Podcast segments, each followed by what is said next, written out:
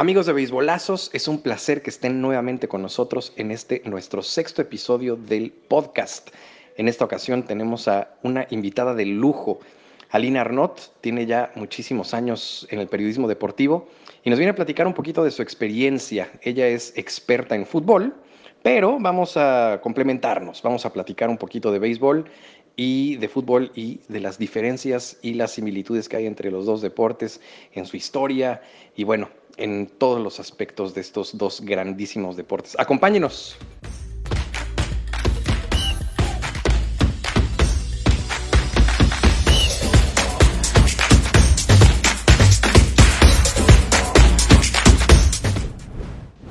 Hola amigos y amigas de Beisbolazos, ¿cómo están? Esta noche de martes, 14 de julio, ya estamos a la mitad del mes. Qué bueno que nos acompañan. Estamos en este programa dedicado al béisbol, aunque hoy le vamos a dar un poquito de jiribilla. Como todos los martes está conmigo mi queridísimo amigo Rodrigo Monroy, alias Red Sox Data. ¿Cómo estás, amigo? Bien, mi querido Charlie, la verdad es que muy contento porque ahorita nos contarás quién nos acompaña.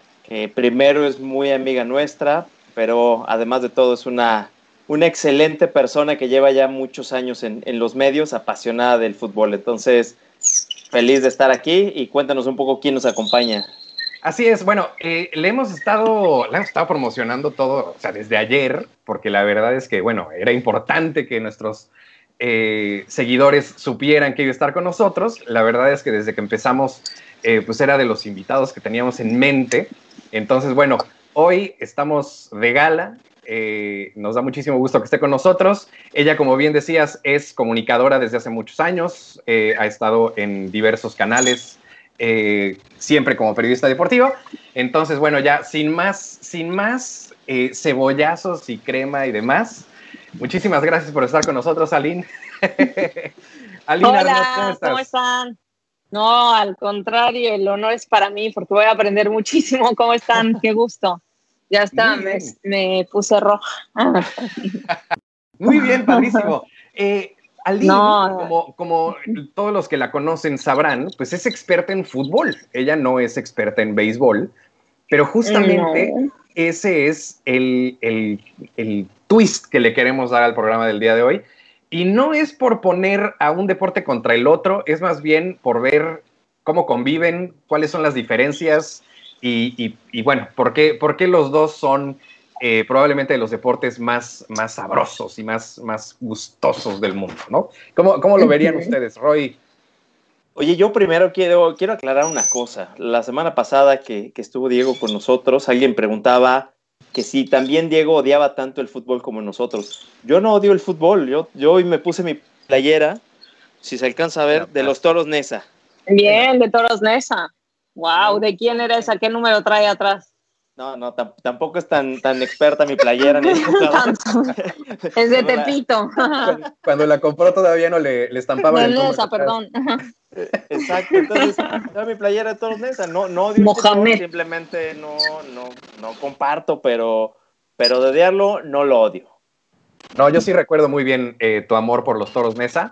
Y bueno, de lo poquito que sé que te gusta el fútbol. Aline y Roy, vamos a platicar brevemente sobre estos dos deportes. Vamos a platicar de dónde nacen, desde cuánto tiempo atrás nacen, la historia. Entonces, empecemos, creo, tenemos que empezar con nuestra invitada, Aline.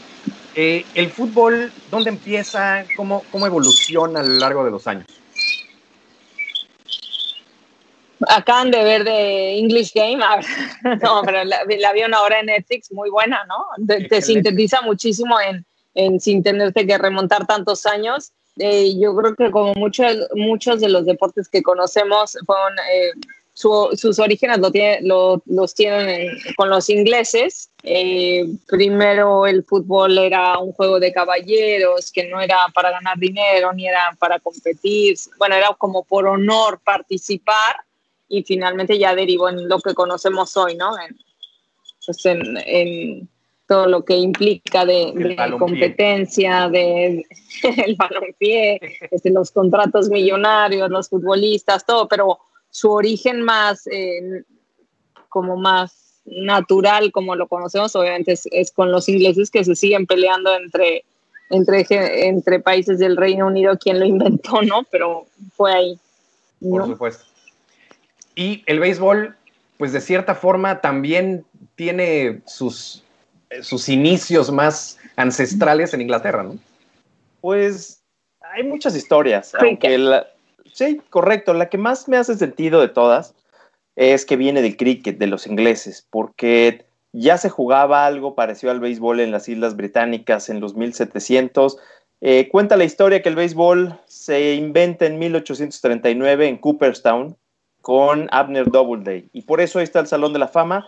No me hace mucho sentido porque alguna vez leí una historia que contaba que un barco inglés llegó a Estados Unidos y querían jugar cricket, pero eran tantos los que estaban en la tripulación que no solamente tenían dos bases, tuvieron que poner las cuatro, y de ahí viene cómo surge el béisbol. Pero lo más interesante de todo esto, que es lo que nos va a llevar a una discusión muy buena, es que son dos deportes que vienen de Inglaterra, pero que agarran caminos totalmente diferentes. Así es, totalmente. Caminos totalmente diferentes y que además también a lo largo de la historia han cambiado con las reglas con las que se juegan hoy en día. Los deportes como los conocemos hoy, al béisbol y al fútbol, son deportes ya muy refinados y muy pulidos. Realmente hemos visto una transformación importante de ambos. ¿Cuál dirías tú, Aline, que sería, en cuanto al fútbol, las más... pues los cambios más importantes que ha sufrido el fútbol desde aquel entonces hasta el fútbol como lo conocemos ahorita?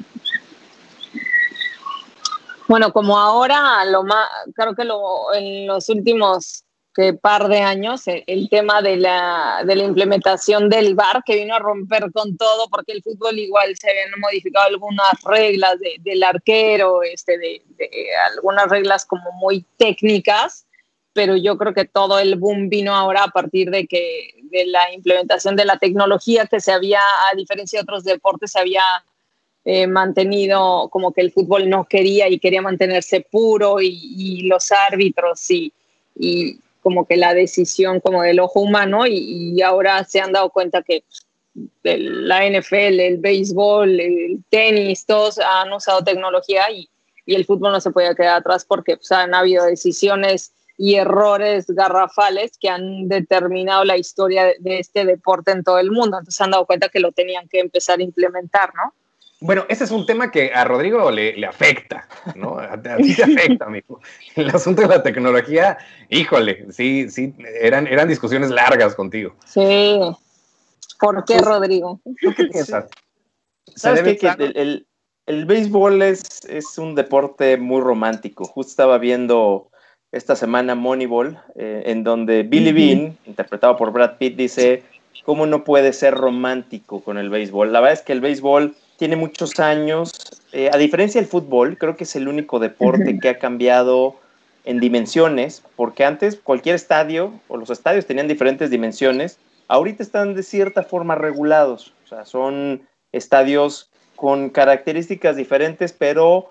ya regulados. Antes eran estadios que tenían un fondo impresionante, y obviamente pues ha cambiado mucho el juego, la pelota con la que se juega, que antes existía la dead ball era a principio de siglo, donde la pelota no volaba. Rápidamente, así para que nuestros seguidores sepan lo que es el dead ball era. ¿Por qué era dead ball? Sí. Gracias, Charlie. Sí, tienes toda la razón. A principio de siglo, hasta más o menos 1920, la dead ball era se jugaba con un tipo de pelota que la pelota no volaba. Entonces, fueron 2 décadas en los que los pitchers estaban totalmente favorecidos.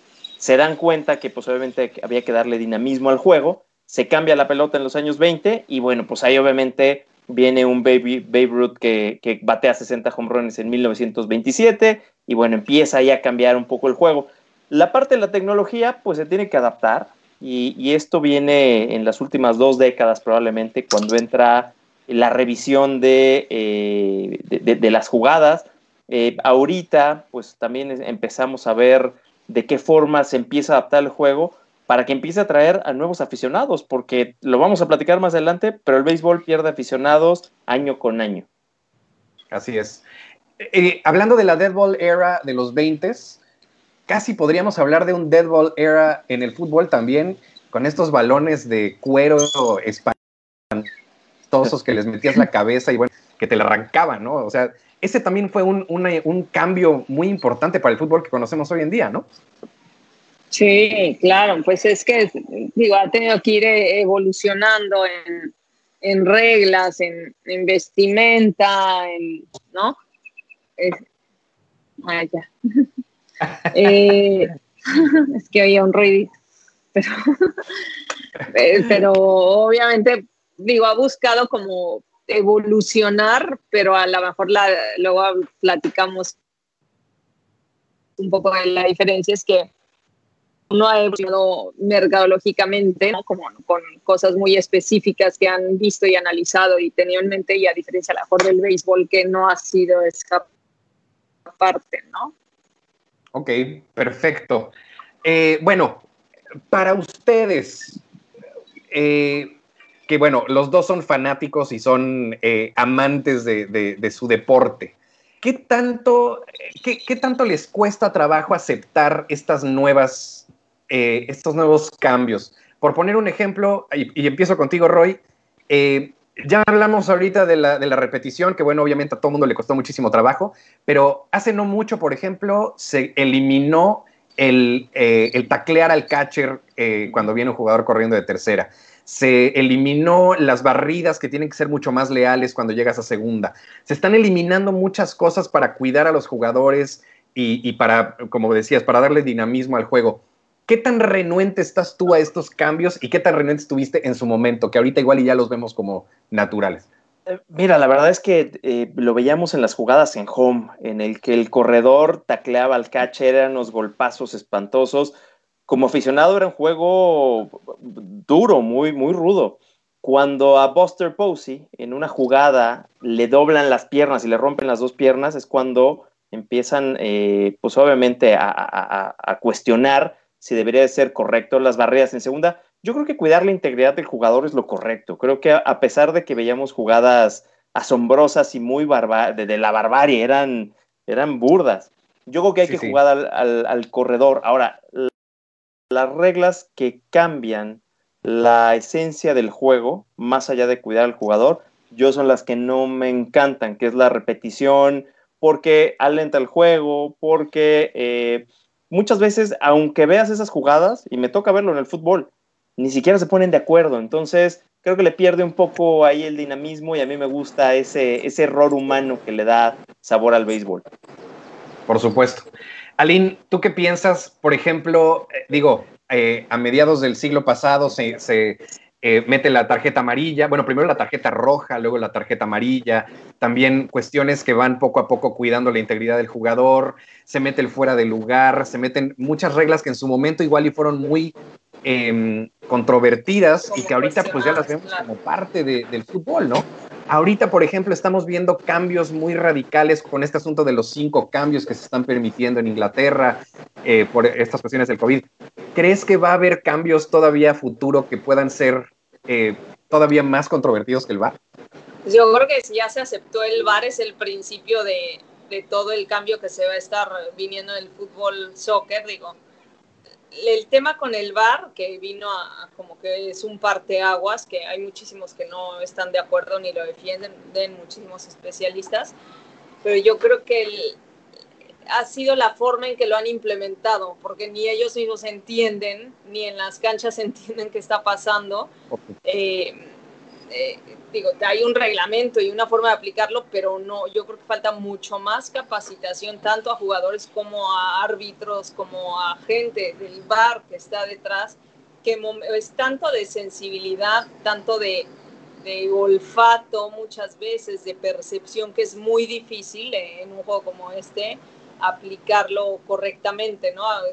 Con todo y la utilización del VAR sigue siendo muchas jugadas muy injustas, vemos en la Premier League, de repente cuando interviene el VAR te quieres morir, ¿no? Como que hasta hoy creo que no ha sido tan afortunada su inclusión en el fútbol por la forma en que se ha hecho, porque habrán los puristas que no les gustaría que hubiera VAR en el fútbol, ¿no? Y que fuera, se prestaba también para muchas dudas, para mucha sospecha, ¿no? Para suspicacias. Sospecha, claro. Al final siempre había esto, pero era pues el ojo humano, ¿no? El que decidía. Y tristemente hoy pues hay todo este aparato del VAR ahí, pero eso de no poder de esperar a que te digan y cortar el juego y no poder incluso a veces festejar un gol rompe muchísima parte como del alma de este deporte, ¿no?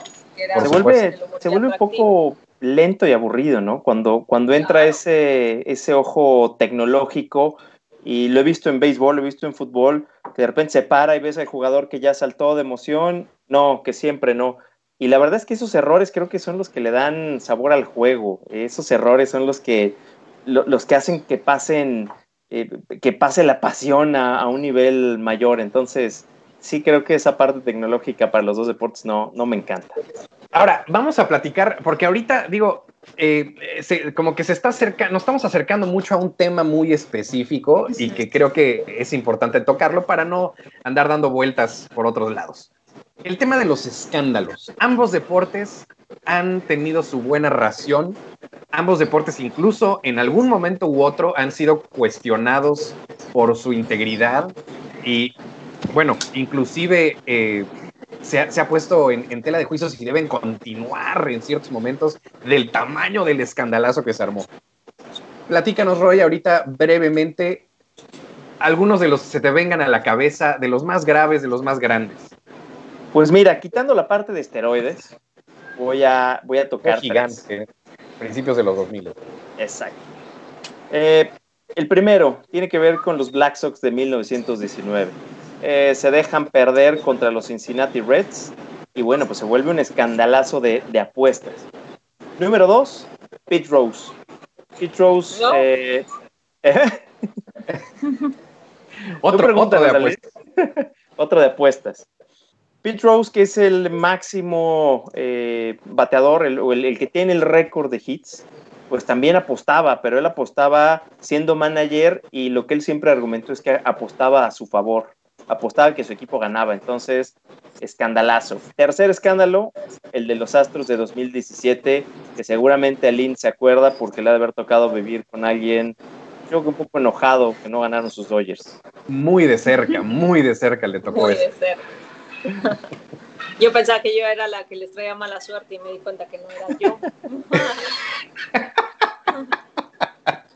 A ver, ese asunto brevemente, ya lo hemos tocado en otros temas, en otros programas, pero brevemente, ¿qué fue lo que pasó? Y bueno, también aquí se mete la tecnología, porque ese parece ser el tema específico. El robo de señales siempre ha existido, pero el hecho de que fuera tecnológico lo agravó. Correcto. Siempre se roban señales. ¿Qué significa robar señal? El catcher le dice al pitcher por medio de los dedos qué tipo de pichada quiere. Una recta, una curva, un slider. Siempre se ha tratado de robar y de descifrar estas señales para que los equipos tengan, pues, obviamente, un beneficio al momento de batear. El tema con los Astros es que en su estadio tenían una cámara en el jardín central que grababa y decodificaba todas estas señales. Pero después, esa cámara le mandaba una señal al dugout y los jugadores dentro del dugout, con unos botes de basura, le pegaban y dependiendo las veces que le pegaban, le avisaban al bateador qué tipo de pichada venía. Entonces, sí, sin duda, la parte tecnológica juega un rol importantísimo y bueno, ya lo platicábamos, pero pues obviamente esto le roba una posible victoria a los Dodgers en la Serie Mundial y bueno, pues escandalazo de este siglo, sin duda. Tremendo escándalo. El castigo no fue tan, ¿no? Como esperábamos más castigo, ¿no? Sí, el tema del castigo, la verdad es que fue muy light, porque multan a los Astros de Houston con $5 millones, que bueno, $5 millones para todo lo que se metieron de parafernalia es nada. Da igual, claro. El comisionado sale... Lo pagas con un partido, con los jochos. Con los jochos, no, claro, por favor. Y el comisionado decía, no, la verdad es que pues tuve que multarlo con $5 millones porque no había una multa mayor en el reglamento. Los castigan con 2 selecciones en el draft, pero realmente... Este tema va más allá y se discutía mucho si les tenían que quitar el trofeo, el título, deberían dejar esa serie mundial desierta, pero sin duda fue algo que todo el equipo estuvo involucrado, tuvieron a sus chivos expiatorios, que fue el manager, el general manager,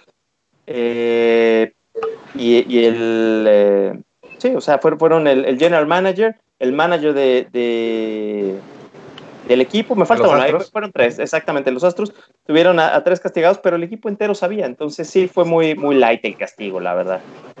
Aline, hay N cantidad de escándalos, en mundiales hay unos muy sonados, muy grandes, desde arbitrajes terribles, hasta intervenciones políticas, algunos que se te ocurran que nos puedas platicar, o también a nivel clubes, ¿no? Ahorita el Manchester City, por ejemplo, acaba de también recibir un manazo, no. Que siempre no. La cantidad del dinero que tiene el Manchester City, imagínate, quiere decir que no, pero eso ya atenta directamente con el fair play, ¿no? Exacto. Lo que la FIFA promueve tanto. Pues escándalos. Podemos... El de Cuauhtémoc. ¿Era penal? Sí, era penal. Sí, nos dicen que no era penal el famosísimo penal de Robben, bueno, de Rafa Márquez contra Robben. Véanlo bien, no, es que el corazón no los deja. Bueno, escándalos terribles, bueno, con lo que vimos de Maradona en la cancha, ¿no? ¿Se acuerdan que la otra vez platicamos un poco del tema de Maradona en el Mundial de Estados Unidos, que fue, que a lo mejor ya no juegues, ¿no? Y de dopaje han habido muchos, se acordarán también tanto la selección mexicana que está involucrada en temas de falsificación de documentos para el Mundial de Italia del 90, ¿se acuerdan? Que nos deja fuera por el tema de los supuestos. Y después, claro, ahí, ¿no? Para mentir, para el tema de la edad. Y luego México, el que yo me acuerdo en Alemania, para el Mundial de Alemania del 2006, que también hubo un escándalo ahí de dopaje que se tapó muchísimo, que dieron positivo Carmona y Galindo y lo sacaron y todo el mundo, metieron viejas y todo el mundo estaba vuelto loco. Era un tema de dopaje porque tanto, creo que eso tienen en común no solo el béisbol y el fútbol, sino varios deportes que se utilizan muchísimas sustancias para mejorar el rendimiento que aunque en la lista de sustancias prohibidas no están, está leyendo allí un artículo del ibuprofeno, que ya varios lo están utilizando, ¿no? Para mejorar el rendimiento, pero como no aparece como tal en la lista de la WADA de sustancias prohibidas, pues todavía se lo meten a una cantidad de jugadores para que no tengan dolor ni resentimiento en articulaciones ni en músculos, y al siguiente están perfectos para jugar, y pues al final es doping, ¿no? Es utilizar algo para mejorar el rendimiento y la competencia, ¿no? Por supuesto. Y bueno, este tema de los anabólicos, de la hormona del crecimiento, de varias drogas que se han utilizado, el Clenbuterol, ni qué decir, pero en el béisbol... Todo el mundo en contra de los tacos, y los pobres tacos no tenían nada que ver, era... Porque además le echaron la culpa a la carne. Claro, a los tacos al pastor, y que todos tacos... ya alguien nos preguntó qué opinamos del tema del Clenbuterol. Mentira, yo no soy doctor, pero digo, en su momento se consultó a médicos y decían que para que el Clenbuterol diera positivo tenía que ser intravenoso. Cantidades brutales, o sea, no de un bistec. O 10 cuernos, ¿no? No fue nunca así. Ya no se dijo mucho, se tapó, y Clenbuterol y otro, ¿se acuerdan que era una Copa América? Así es. Clenbutareoleado toda la selección, ¿no? Y que terminamos viendo con una selección C, terrible, que bueno, fue hacer un no, corte como los de Monroy. Así, bien cortadito, magro, así, perfecto, de calidad. Les voy a dar Clenbuterol la próxima vez. Todo lo que se le hizo esa carne. Bueno, ya que tocaste el tema del dopaje, es un tema que, bueno, lo tocaste ahorita brevemente, Roy, hace unos minutitos, y bueno, es gigante el tema en el béisbol, no solo por esa temporada del 99 al 2001, 2002, que bueno, todo el mundo estaba pegando home runs a lo loco, sino a lo largo de los últimos 20 años hemos tenido 1000 casos. Sí, pero primero voy a dar mi escándalo favorito del fútbol. Cuando Cuauhtémoc Blanco metió gol, hizo como perrito que se hacía pipí en la portería. Es mi favorito. Contra el Atlas del bigotón. No sé contra quién, pero ese es mi escándalo favorito, Cuauhtémoc Blanco. Ese sí es escándalo por ser Cuauhtémoc, nada más. Y bueno, después ya es el gobernador. El gobernador, ¿no? De Cuernavaca. Que más respeto. Así que más respeto. Te quería decir esta cuarentena Cuernavaca. Oye, tocando el tema de escándalo en dopaje, sí, la verdad es que en béisbol, a finales de los 90, lo platicábamos el otro día, viene un escándalo con Maguire, con Sosa, con Barry Bonds, con grandes nombres. Decíamos, en la historia del béisbol se ha pasado de 60 home runs 60 veces. Del 98 al 2001 se pasó 6. Entonces, realmente fue un escandalazo. Empiezan a meter reglas en el béisbol, que viene la lista Mitchell, en donde venían algunos nombres, pero el tema es A-Rod, Alex Rodríguez. Ese sí creo que es bastante cínico, porque sigue con el tema de esteroides, todavía lo cachan y deja de jugar una temporada entera, y lo que no entiendo yo del béisbol es cómo lo sigue aguantando en el estadio, cómo le sigue permitiendo ser parte de una cadena televisiva. La verdad es que siguió el tema, cacharon a Bartolo Colón, el tema no sé si ya paró, pero sin duda estuvo unos 15 años que fue muy fuerte en el béisbol el tema del dopaje. Yo creo que esto es algo que siempre va a vivir, ¿no? Siempre va a seguir, que los jugadores quieran sacar una ventaja competitiva, tomar algo, inyectarse algo. Esto es algo casi humano, ¿no? Yo creo que sí. Además, en béisbol, que fue en 2003, lo del escándalo de Balco, que más de 100, ¿no? Que salieron, que habían utilizado sustancias prohibidas. Estaba también Ortiz, ¿no? Y Más respeto. Sí, bueno, ahí ese son no lo toques porque se pone loco. Eso no, lo que pasa ahí... pruebas y fue todo un escandalazo, ¿no? ¿Sabes qué fue ahí? A principios del 2000 viene la lista Mitchell, que el señor Mitchell fue, si no me equivoco, un senador de Estados Unidos. El que fuera comisionado en ese momento de las grandes ligas le dice, oye, es peligrosísimo el uso de esteroides. Vamos a hacer una lista de los que consumen. Hoy en día no está prohibido, pero simplemente para regular y tener mayor control. Entonces hacen esta lista y le preguntan a los jugadores, oye, ¿has consumido? Sí. ¿O estás consumiendo? ¿Cuánto consumes?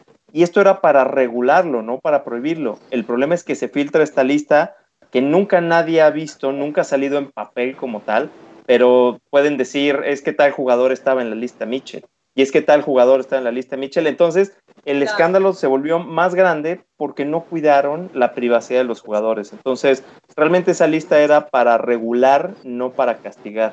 Y porque además hay un tema bien importante ahí que lo acabas de decir. No era ilegal. Entonces, los jugadores que lo hacían en aquel entonces ni siquiera realmente deberían de recibir ningún castigo. ¿Por qué? Porque no era ilegal. Simplemente se estaba haciendo... este cuestionamiento, y después ya se volvió ilegal, ya los que lo siguieron haciendo pues ya incurrieron en romper una regla, pero al final los que lo habían hecho antes no tenían por qué pagar nada. ¿Y qué más castigo que dejarlos afuera del Salón de la Fama? Un Clemens, un Barry Bonds, cuando no estaba prohibido. Pero a la fecha no, a Barry Bonds ya le comproba, o sea, no han podido, como siguen peleando con el tema Barry Bonds, ¿no? Por supuesto, sí. Sigue sin ser un tema... realmente ni aceptado por él ni comprobado por nadie. Correcto. Digo, se volvió como del triple de tamaño nada más, pero sí, efectivamente nunca lo comprobaron. Que también Clemens, la verdad es que bueno, termina con una cabeza impresionante, ¿no? Aquí hay un tema que acaban de tocar muy brevemente y que sé que igual y no está dentro de lo que habíamos platicado, pero sí me interesa saber la opinión de Aline.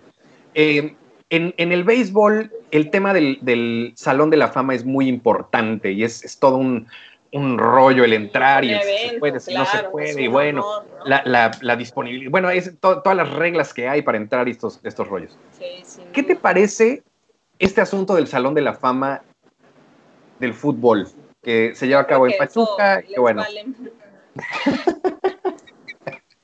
¿Qué opinión te merece? Pues ni siquiera hay uno, bueno, creo que tendrá uno la FIFA, ¿no? Pero no es, te da igual estar en el Salón de la Fama, no quiero decirlo, pero digo, hay el de Pachuca, pero En realidad yo creo que no es algo honorable, digo, sin duda si los que están sí, pero no es como dentro de... Para un futbolista es mucho más importante ganar una Copa del Mundo con selección que estar en el Salón de la Fama, ¿no? Por supuesto. FIFA, ¿Será que no se le ha dado el marketing correcto? Sí. O sea, habrá... Como que no, realmente no es tan, ¿qué tan atractivo puede ser en temas de marketing? No sé, como que para el béisbol sí es muy sagrado, ¿no? Es como la inmortalidad y para el fútbol creo que no es tan importante en eso. Para el béisbol le da mucho más importancia, ¿no, Rodrigo? Sí, total, la verdad es que... ¿Qué significa para un beisbolista ser Salón de la Fama? Todo. Mira, esto es todo.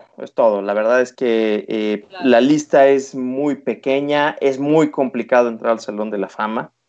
La Asociación de Escritores de Béisbol deben de votar mínimo el 75% para que entres. Es complicado. Entonces, sí, sin duda, el beisbolista que entra es lo máximo que pueden alcanzar en el béisbol. Bueno, rápidamente... Toquemos un tema que creo que a todos nos pareció muy interesante desde que estábamos preparando el programa. ¿Por qué el béisbol va para abajo en rating y, bueno, en asistencia a los estadios, en general, en el gusto del fanático aparentemente? ¿Y por qué el fútbol sigue creciendo como espuma? Como, bueno, parece que es interminable el crecimiento del fútbol. ¿Qué hace que uno vaya para arriba y uno vaya para abajo, en su opinión? Empezamos contigo, Aline, por favor. ¿Conmigo, de verdad? Sí. Yo creo que el fútbol hay todo un equipo de marketing bien logrado por parte de la FIFA y de todos los patrocinadores que tiene, que han hecho que en cualquier rincón del mundo se pueda jugar fútbol, soccer. Yo creo que, por ejemplo, un continente como África, lo que significa en número de población de los distintos países, en el voto ante la FIFA, que siempre para Blatter siempre decía en su momento que era importantísimo el voto de África, ¿no? Y se enfocaron mucho y le dijeron a África, dame los votos, te doy tu mundial, y lo tuvieron, aunque no estaban para ser anfitriones de un mundial, finalmente se los prometieron y se los dieron. Seguro lo han visto saliendo a las calles, en cualquier rincón hay gente... La sencillez, yo entiendo que hay gente que dice, jugar béisbol también, pones ahí 4 piedritas, ¿no? Y ahí va, y un bat y nada más un guante. Pues aún así es mucho más fácil jugar fútbol, solo estás patear una lata. Yo aquí no estoy muy de acuerdo porque hay equipo también en Sudáfrica de béisbol que, además de todo, en un clásico mundial nos ganó aquí en la Ciudad de México. Uh-huh. Pero hay países que tienen muchas carencias, como República Dominicana, ahorita Venezuela, en donde salen los mejores jugadores y tú los ves jugar. Y hay un documental de José Altuve que batea con un palo de escoba a una tapa de refresco. O sea, realmente es impresionante. Mariano Rivera, cuando empezaba a jugar béisbol, él hacía su guante con un cartón. Entonces, yo no estoy muy seguro que sea...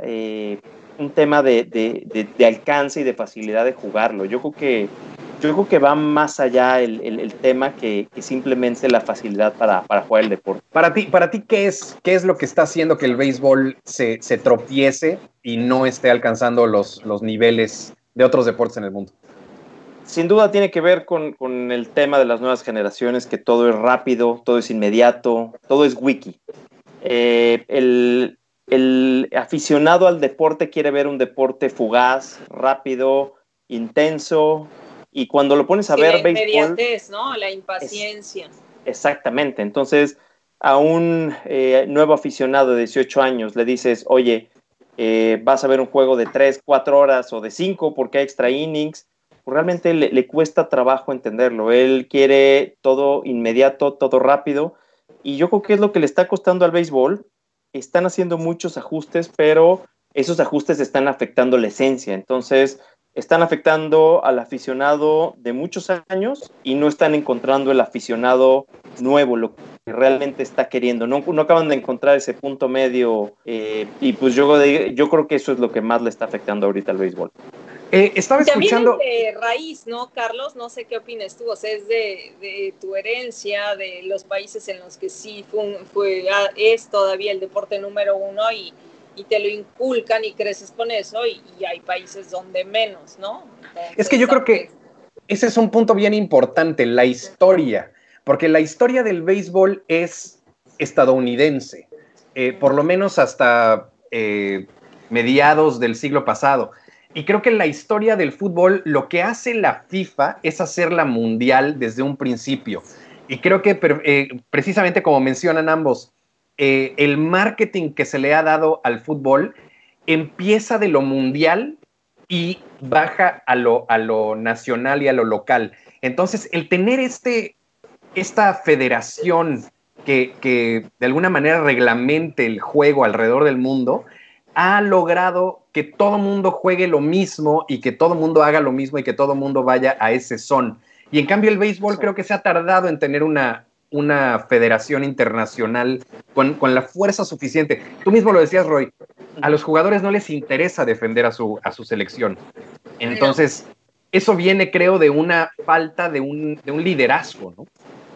Sí, y ahora también hay otra cosa, porque ahorita ustedes hablan de marketing, pero también, por ejemplo, los Juegos Olímpicos han castigado muchísimo al béisbol.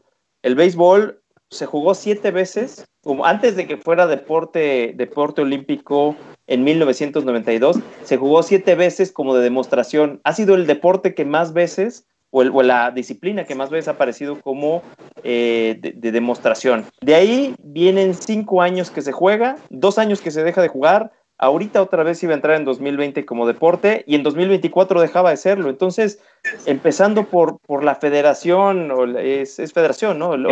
Olímpica. Sí, sí.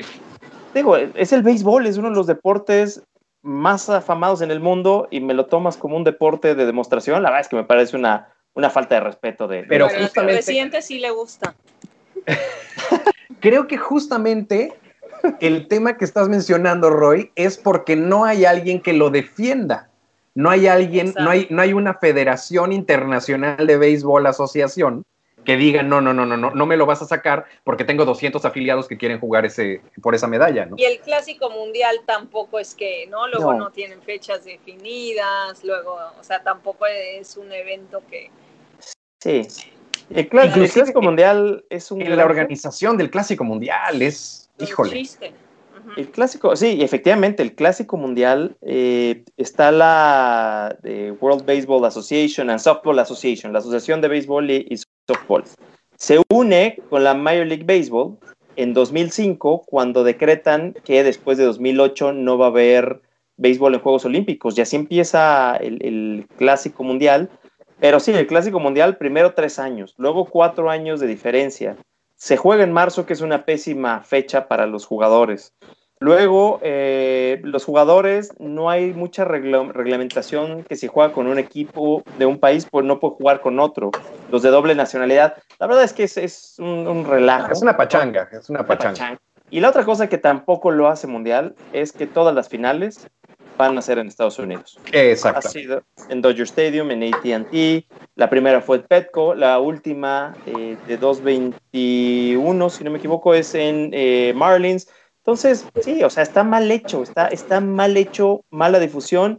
Y sí, efectivamente no hay una asociación mundial que defienda el deporte como tal. Y volvemos al asunto. Es un deporte que nace en Estados Unidos, crece en Estados Unidos y es de Estados Unidos, y que luego sale al mundo y como que se empieza a volver interesante para otros países, pero no es este deporte que nace a nivel mundial con la FIFA, ¿no? A mí eso es lo que me parece porque importante. El fútbol nace en Inglaterra, pero el primer mundial no lo hace Inglaterra, lo acaba haciendo Uruguay. Por supuesto. Uruguay. No, entonces, pero justamente digo, yo no diría que el béisbol es de Estados Unidos, como lo mencionas, porque, por ejemplo, la Liga Venezolana, la Liga Dominicana, son ligas que más en mediados del siglo pasado surgen, o sea, tienen 70 años esas ligas y realmente son muy fuertes, que desarrollan muchos jugadores, pasa lo mismo con la Liga Mexicana del Pacífico, entonces yo, o sea, no tengo la respuesta, pero no creo que sea una concentración de Estados Unidos del deporte. Bueno, Dejemos el tema ahí. Cada vez tiene menor audiencia, ¿no, Carlos? Sí. Rodrigo, o sea, al final el programa tiene que hacer el béisbol para... el programa no lo ve nadie, Aline. Eso es lo que se nos olvidó decirte. Nuestras familias. Menos audiencia no podríamos tener, básicamente. A los pocos que están con nosotros vamos a saludarlos en Facebook. Por supuesto. Por supuesto, que ha estado tan buena la chorcha que hasta los hemos dejado atrás. Por favor, Roy. Bien, a ver, que nos saluden. Exacto, a ver. Virgilio Barros, nuestro querido amigo Virgilio. Muchas gracias, Virgilio. Hola, Virgilio. Hola, Virginio. ¿Virginio o Virgilio? Virgilio, perdón, Virgilio. John 13 siempre nos acompaña, ¿eh? Saludos, John. John sí se ha echado todos, ¿eh? John merece un saludo especial. Munda. A ver, aquí, vas tú, Aline. Aquí hay una pregunta interesante, Aline. Mencionabas a los cachirules de México del 90, que bueno, nos quedamos fuera por meter a jugadores demasiado grandes para un mundial juvenil. Y lo que nos preguntan aquí es, ¿qué pasa con las selecciones africanas que constantemente parece que están haciendo esto? Y no, pues como que todo el mundo pues se hace de la vista gorda, ¿no? ¿Qué pasa ahí? Es que también lo registraron, creo que a los 5 años, no, ni ellos saben cuántos años tienen. No, pasó creo que con selecciones inferiores, ¿no? En mundiales de categorías menores pasa muchísimo con la... De hecho, hasta habían hecho un brazalete, ¿no? Que te avisaba más o menos cuántos años tienen, pero sí han hecho unas trampas terribles, pero creo que no tienen cómo comprobarles lo puesto, entonces los han dejado participar, ¿no?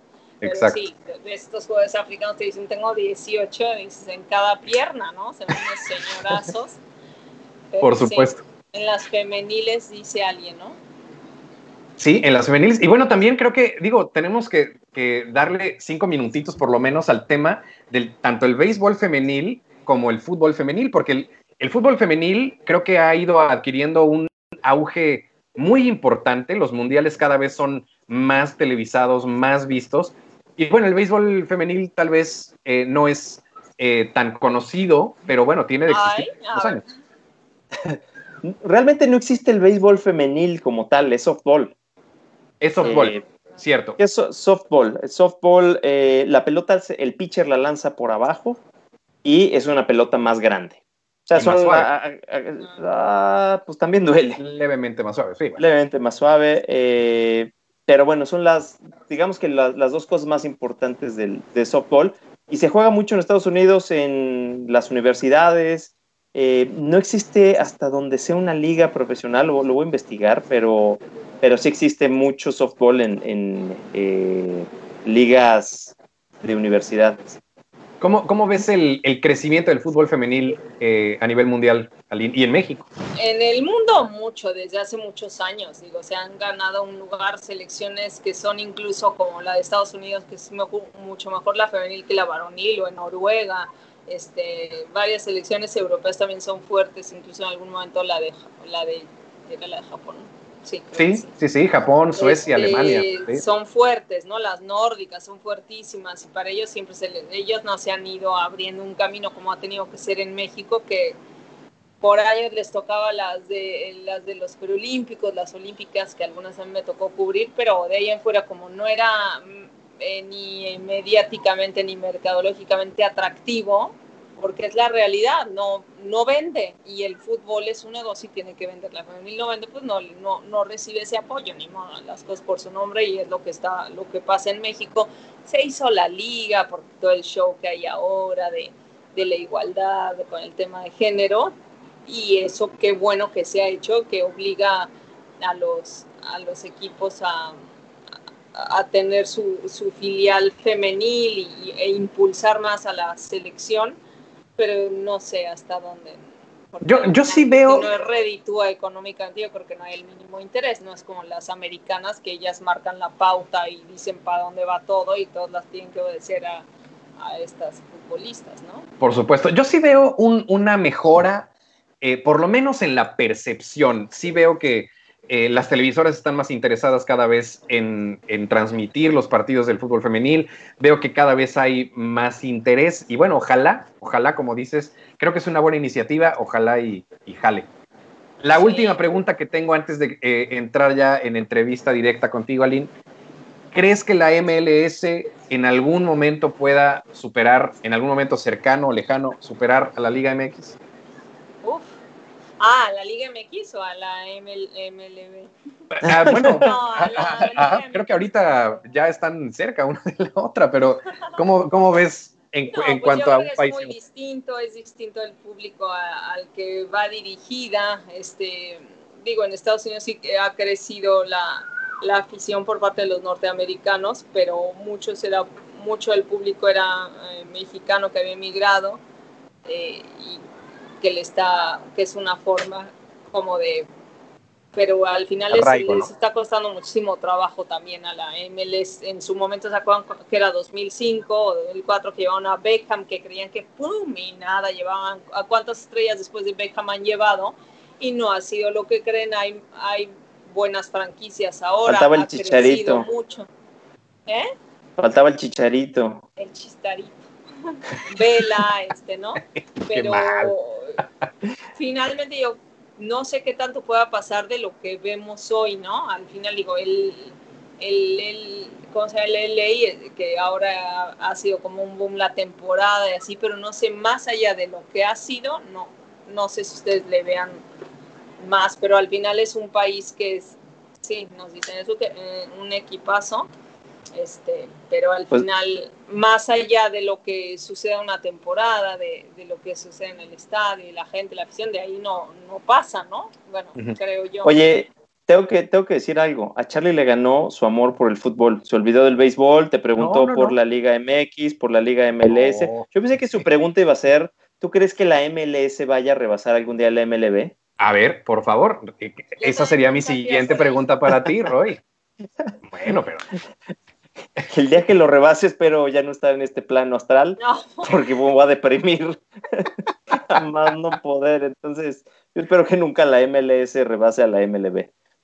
Creo que tienes razón, Aline, en cuanto a que la MLS igual y tiene un problema un problema cultural que los gringos simplemente no están aceptando, pero creo que sí hay mucho que hacer para las grandes ligas para levantar los números, porque igual y el competidor directo no debe ser el fútbol soccer, sino debe ser el básquetbol, debe ser el fútbol americano, debe ser el hockey, y sí es importante la diferencia. ¿Qué crees que sea de raíz lo que se deba cambiar, Roy, para que esos números empiecen a cambiar? ¿Qué le dirías a Manfred si pudieras hablarle al oído? Susurrarle. Con dos whiskies encima. Exactamente. Voy a aprender ya abrazados. Oye, si pudiera con dos whiskies hablarle al oído a Manfred, que es el comisionado, le diría que me regale un golden ticket. Que este golden ticket es un boleto que funciona para todos los parques. Puedes entrar al juego que quieras. Entonces, le pediría un golden ticket. Pero bueno, como no ese es el caso y no tengo whiskies y estamos hablando del béisbol, que se tiene que cambiar de raíz. Híjole, la verdad es que han hecho millones de inventos, no ha funcionado. Es una pregunta muy compleja. La verdad es que no tengo la respuesta, pero creo que lo que están haciendo, como les decía, está no trayendo a nuevos aficionados y a los viejos los está alejando porque están haciendo cambios que no acaban de cuajar para uno y para otro. Entonces, uno no los aceptan, ni los otros tampoco. Entonces, realmente no tengo una respuesta, espero la encuentren, porque sí se está perdiendo mucha afición y la edad del aficionado promedio de béisbol está arriba de 50 años. ¿Arriba de cuánto? De 50. Sí, es gravísimo. Es gravísimo. ¿Qué? ¿Y no están haciendo nada para captar una audiencia más joven como nosotros? Mira. Nosotros chamacos. Era lo que les platicaba. El béisbol se tarda tanto para las nuevas generaciones y no lo entienden. Entonces, lo que pasa ahí es que están tratando de agilizarlo. Entonces, agilizarlo, le quieren poner un cronómetro al pitcher entre pichadas. Al relevista, al lanzador relevista, quieren dejarle un mínimo de bateadores para enfrentar, para que no entre y salga. Entonces, no se pierda tiempo. Intentaron con la caja de bateo no dejar que se saliera el bateador, millones de problemas. Entonces, beisbolista no está contento, el aficionado viejo no está contento y el nuevo no entiende nada de lo que están haciendo. Entonces, sí están haciendo cosas, pero nada está funcionando, la verdad. Bueno, vamos a tener que dejar ahí estos temas para otra discusión, que ojalá y Aline acepte otra invitación. Yo siempre, así lo uso de terapia. Excelente, muy bien, perfecto. Pero bueno, tenemos que dedicarle un rato a platicar contigo y que nos platiques un poquito más de quién eres. Entonces, Roy, te cedo la palabra para tu primera pregunta para Aline Arnot. ¿Estás lista, Aline? Sí. ¿Te podemos echar lumbre? Sí, dale. Perfecto. La primera pregunta que tengo es, ¿qué veremos primero? ¿México campeón en el Mundial o los Dodgers en la Serie Mundial? A los Dodgers en la Serie Mundial. Esa te la contesta hasta... mi hasta... perro, no, no sé. Qué tristeza de respuesta. No por la respuesta, sino por la velocidad. Sí, sí me deprimió la velocidad. Que los Dodgers sean campeones antes que México, sin duda. No creo que los Dodgers tarden más de 5 años en ser campeones. No. Pero la velocidad sí me deprimió. Por el bien de Aline, que ganen los Dodgers. Exacto. Sí, sí, sí.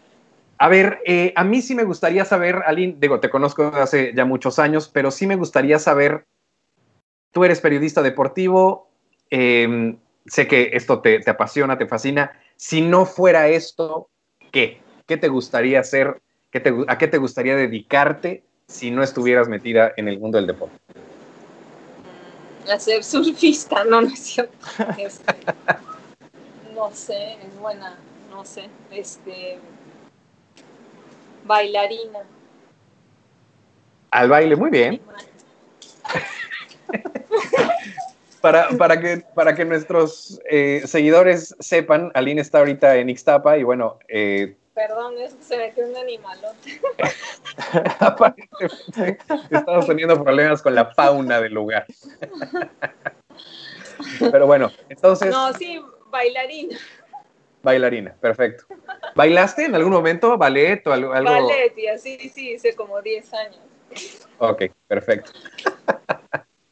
Roy, adelante, por favor. Listo. Ahí te va mi segunda pregunta, Lynn. ¿Qué prefieres para tus hijas? ¿Un novio que le vaya a la América o a los Giants en el béisbol? A los Giants. Sería por su bien. Eso les voy a preguntar antes de entrar a mi casa. Tienen que quedar bien conmigo. Yo soy la aduana. Wow, esa fue dura, ¿eh? Fue difícil. Oye, espérenme, si te dice, le voy a la América, señor, te mueres. Mira, si con eso abres, sí me muero, la verdad. Claro. No, bueno, si llega con su playera puesta, regresate a cambiar, mijito. ¿Este nunca fue un problema en tu matrimonio? Sí. Pero cuenta la historia, Charlie, cuenta eso. No, ¿qué historia? Yo no sé de historias. Yo nada más pregunto si alguna vez ha sido un problema en tu matrimonio, porque déjenme comentarles, Aline es una apasionada monarca Morelia. Ya no existe, bueno, ¿acuérdate? Que ahorita tristemente no existe. Ahorita, porque en México tienden las cosas a revivir, y te lo dice un camotero del Puebla que ha muerto y revivido 3 veces. Entonces, no sabemos qué pueda pasar. Pero bueno, ahorita en este momento los monarcas Morelia no existen, pero ha habido, bueno, incluso finales y semifinales álgidas. Entonces, ¿qué tanto problema ha habido ahí, caray? No, nada, no pasa nada. Yo ya, es que cuando ya trabajas en eso, ya le aprendes tristemente, la pasión disminuye cuando ya conoces todas las entrañas. El teje y maneje. Sí, entonces no es tema. Oye, perfecto. Oye, alguien en Facebook escribe: muchos saludos a Lynn, me encantaría invitarla a salir un día. Va, ¿a dónde? Ah, no, ¿verdad? Si vienen a matar al bicho este que me está dando vueltas aquí, voy. Roy, otra pregunta que tengas. Listo. Oye, aquí hay una historia, Lynn, yo no sé si la sepas. Digo, sabes que Chucho, tu esposo, juega en el Fantasy con nosotros. 2 años seguidos quedó en primer lugar y el tercer año en segundo lugar. Solamente nos queda una duda, ¿qué te compró de regalo? Nada, poco. Bueno, al menos me deja tranquila que el chat era con ustedes. El Fantasy, que bueno. Nada, pero no se preocupen, no voy a reclamar ahora. ¿Tú has jugado alguna vez a estas cosas? No entiendo, la verdad no le entiendo muy bien, que creo que si alguien me enseña bien me volvería súper obsesiva, pero no soy tan metida en fantasy, si así. ¿Ustedes sí? Pues, ¿qué te podemos decir? Definitivamente no tanto como Chucho, que literalmente ha ganado 2 años consecutivos, lo cual habla del tiempo que le dedica y el cerebro que tiene para el béisbol, pero bueno, sí, ahí estamos definitivamente. Oye, Charlie, perdón, gustaría... tengo ganas de preguntarle algo más ahorita que hablabas. Adelante, por favor. Si Aline ha tenido buenas clases de béisbol. Jesús es buen maestro.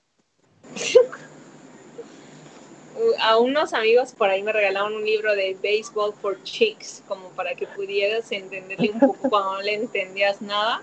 Lo leí y fui a ver un par de juegos de la Serie Mundial y más o menos pude estar en el estadio y dije, ok, se trata de esto. Porque, porque te voy a decir algo, te tengo que echar de cabeza. Yo estaba en esa Serie Mundial sentado junto a ti y te vi más en la chorcha que en el juego. En las selfies.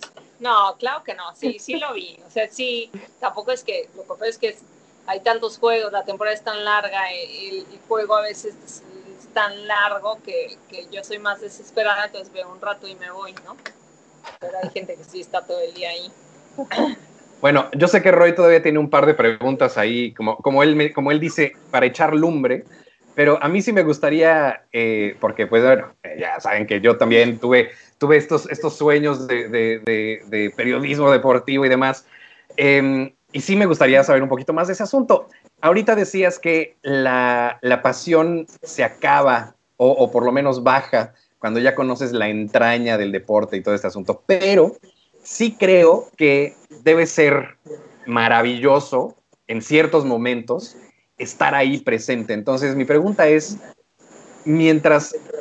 o sea, en el trabajo, digamos, on the job, ¿cuáles serían tus 2 o 3 memorias más atesoradas en esta chamba? Sin duda haber estado en ¿cuántas finales? Creo que estuve en 2 de finales de Copa del Mundo. Pues estar en una final de un mundial vale lo que sea, por la emoción, por el momento, que a veces no son los juegos que esperas, porque a veces hay las fases previas que son mucho mejores partidos futbolísticamente hablando, pero lo que significa estar ahí y sentir y el ambiente y todo es, yo creo que estar en finales de Copas del Mundo, cubrir también a selecciones que admiras, ¿no? Ver de cerca jugadores que a Portugal con Cristiano, pero en los Olímpicos 2004, imagínate, Cristiano era un chamaquito. Yo parecía su mamá. No, pero imagínate ver a estos jugadores y después verlos después, dices que impresiona. Una Champions, una final de una Champions también es como, creo que de lo mejor que tiene este trabajo. Lo más sacrificas muchísimas cosas que no te imaginas, pero es muy gratificante poder estar en un evento así o incluso gente, como me tocó entrevistar a Guardiola en su momento cuando vino a México, así, creo que eso lo vale todo, ¿no? Súper. Roy, adelante. Perfecto. Oye, nada más, ahorita en la pantalla, nosotros porque probablemente no vemos Facebook, pero ahí en la pantalla hay una foto mía y de Aline cuando fuimos a la Serie Mundial. Ella con su playera de los Dodgers y yo con mi playera de los Red Sox. Pero fue excelente. Una gran experiencia esa ida a la Serie Mundial. Nos pudimos comportar bien como amigos, nos la pasamos tragando, ¿no? Bebiendo, platicando. Sí, la verdad es que una gran experiencia, muy divertido todo. O sea, la llegada de Aline, cómo llegó, que la mandaron a un aeropuerto que no era Los Ángeles. Digo, la verdad, muy divertido, una gran experiencia. Pero bueno, ahí está la foto de la Serie Mundial. Te voy a hacer otra pregunta. ¿Prefieres ser viuda del fantasy o del golf? Ya me voy. Que diga del viuda del fantasy, el golf del chat. ¿O de qué más puede ser? La siguiente pregunta, por favor. ¿Puedo usar? O más bien, igual y no que te guste, ¿de cuál eres más, más viuda, no? O sea... Puta, de todas. Por eso te digo que... ¿quién me... No, no es cierto, ya. De hecho, bueno, si conoces de forma cercana a la persona que estaba invitándote a salir. ¿Quién era? Era un tal Jesús Casas, que estaba proponiendo. Que me venga a pedir perdón.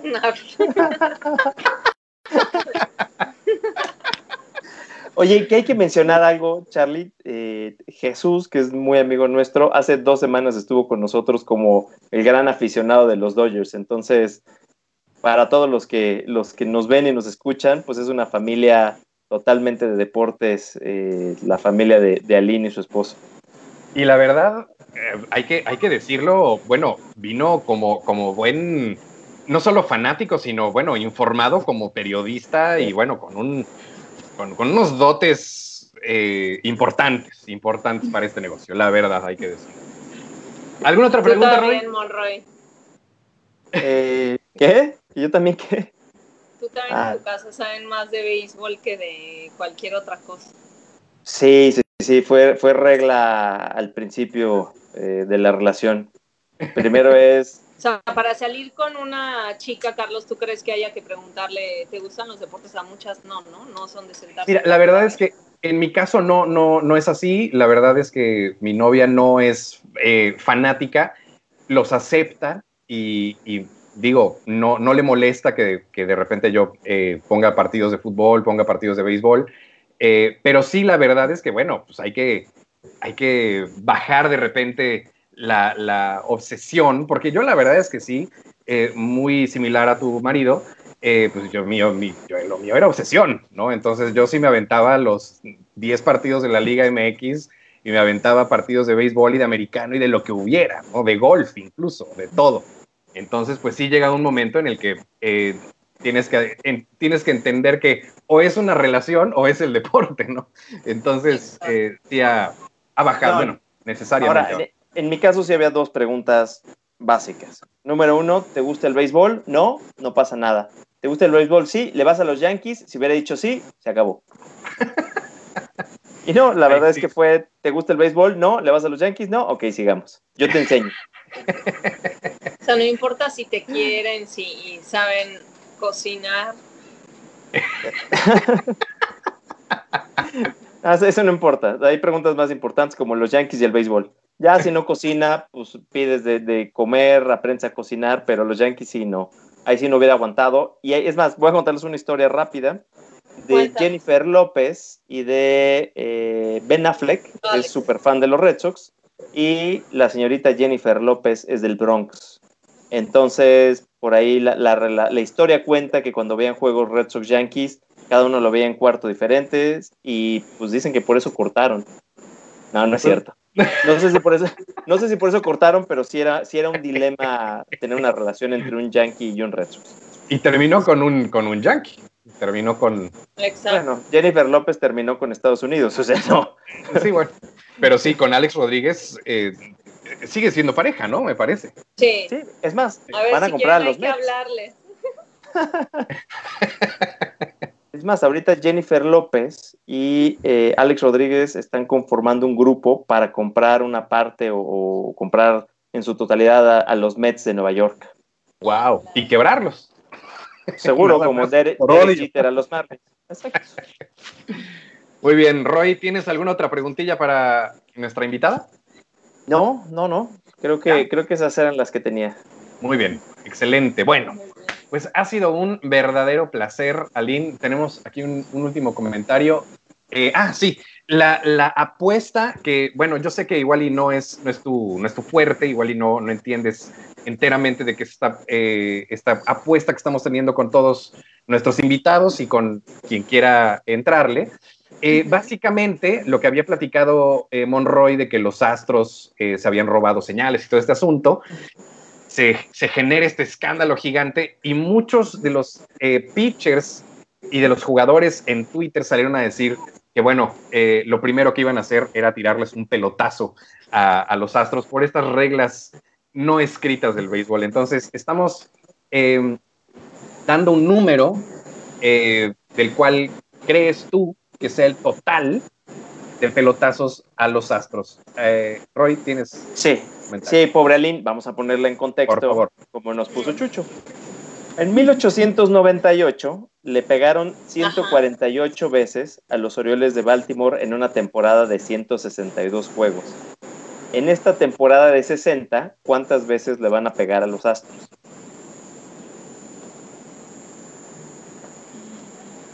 ¿Cuántas fueron las anteriores? 148 veces. Es el récord. 148 veces en 162 partidos. O sea, ahora van a jugar. ¿Récord? Es el récord. Y ahora solo van a jugar 60 partidos. El que pierde invita a las cubas. Va unas que 120. Ok, yo estoy en 100. Yo estoy en 100. Me parece que Chucho estaba por ahí de 45 o 60. 60. Okay. Y yo creo que el que nos va a terminar ganando va a ser Diego, la verdad. Que está con 35. Diego se fue muy, muy abajito, se fue a 35. Pero bueno, ya veremos qué pasa. Oye, perdóname, antes de irnos, digo, aquí es una buena nota que nos pone muy contentos. No, Ali, no hay intermedio como en el soccer. Nos escribe José Ibarra y nos dice: mándenle un saludo a mi papá, que nunca se pierde este programa, se llama John Llanas. Un saludo. Lo tengo que leer antes de que me vayan a alburear como luego alburean en vivo, pero muchos saludos a John Llanas, que nos ve, a John 13 y a Silvia Orellana. Silvia Orellana también ahorita escribió, que la conozco de hace muchos años y he compartido mucho béisbol con ella. Saludos. Se nos congeló brevemente. Ahí está, ya regreso. Muy bien, bueno, pues ya dados todos los saludos, nuevamente queda agradecerte, Aline, muchísimas gracias. Ustedes invítenme siempre.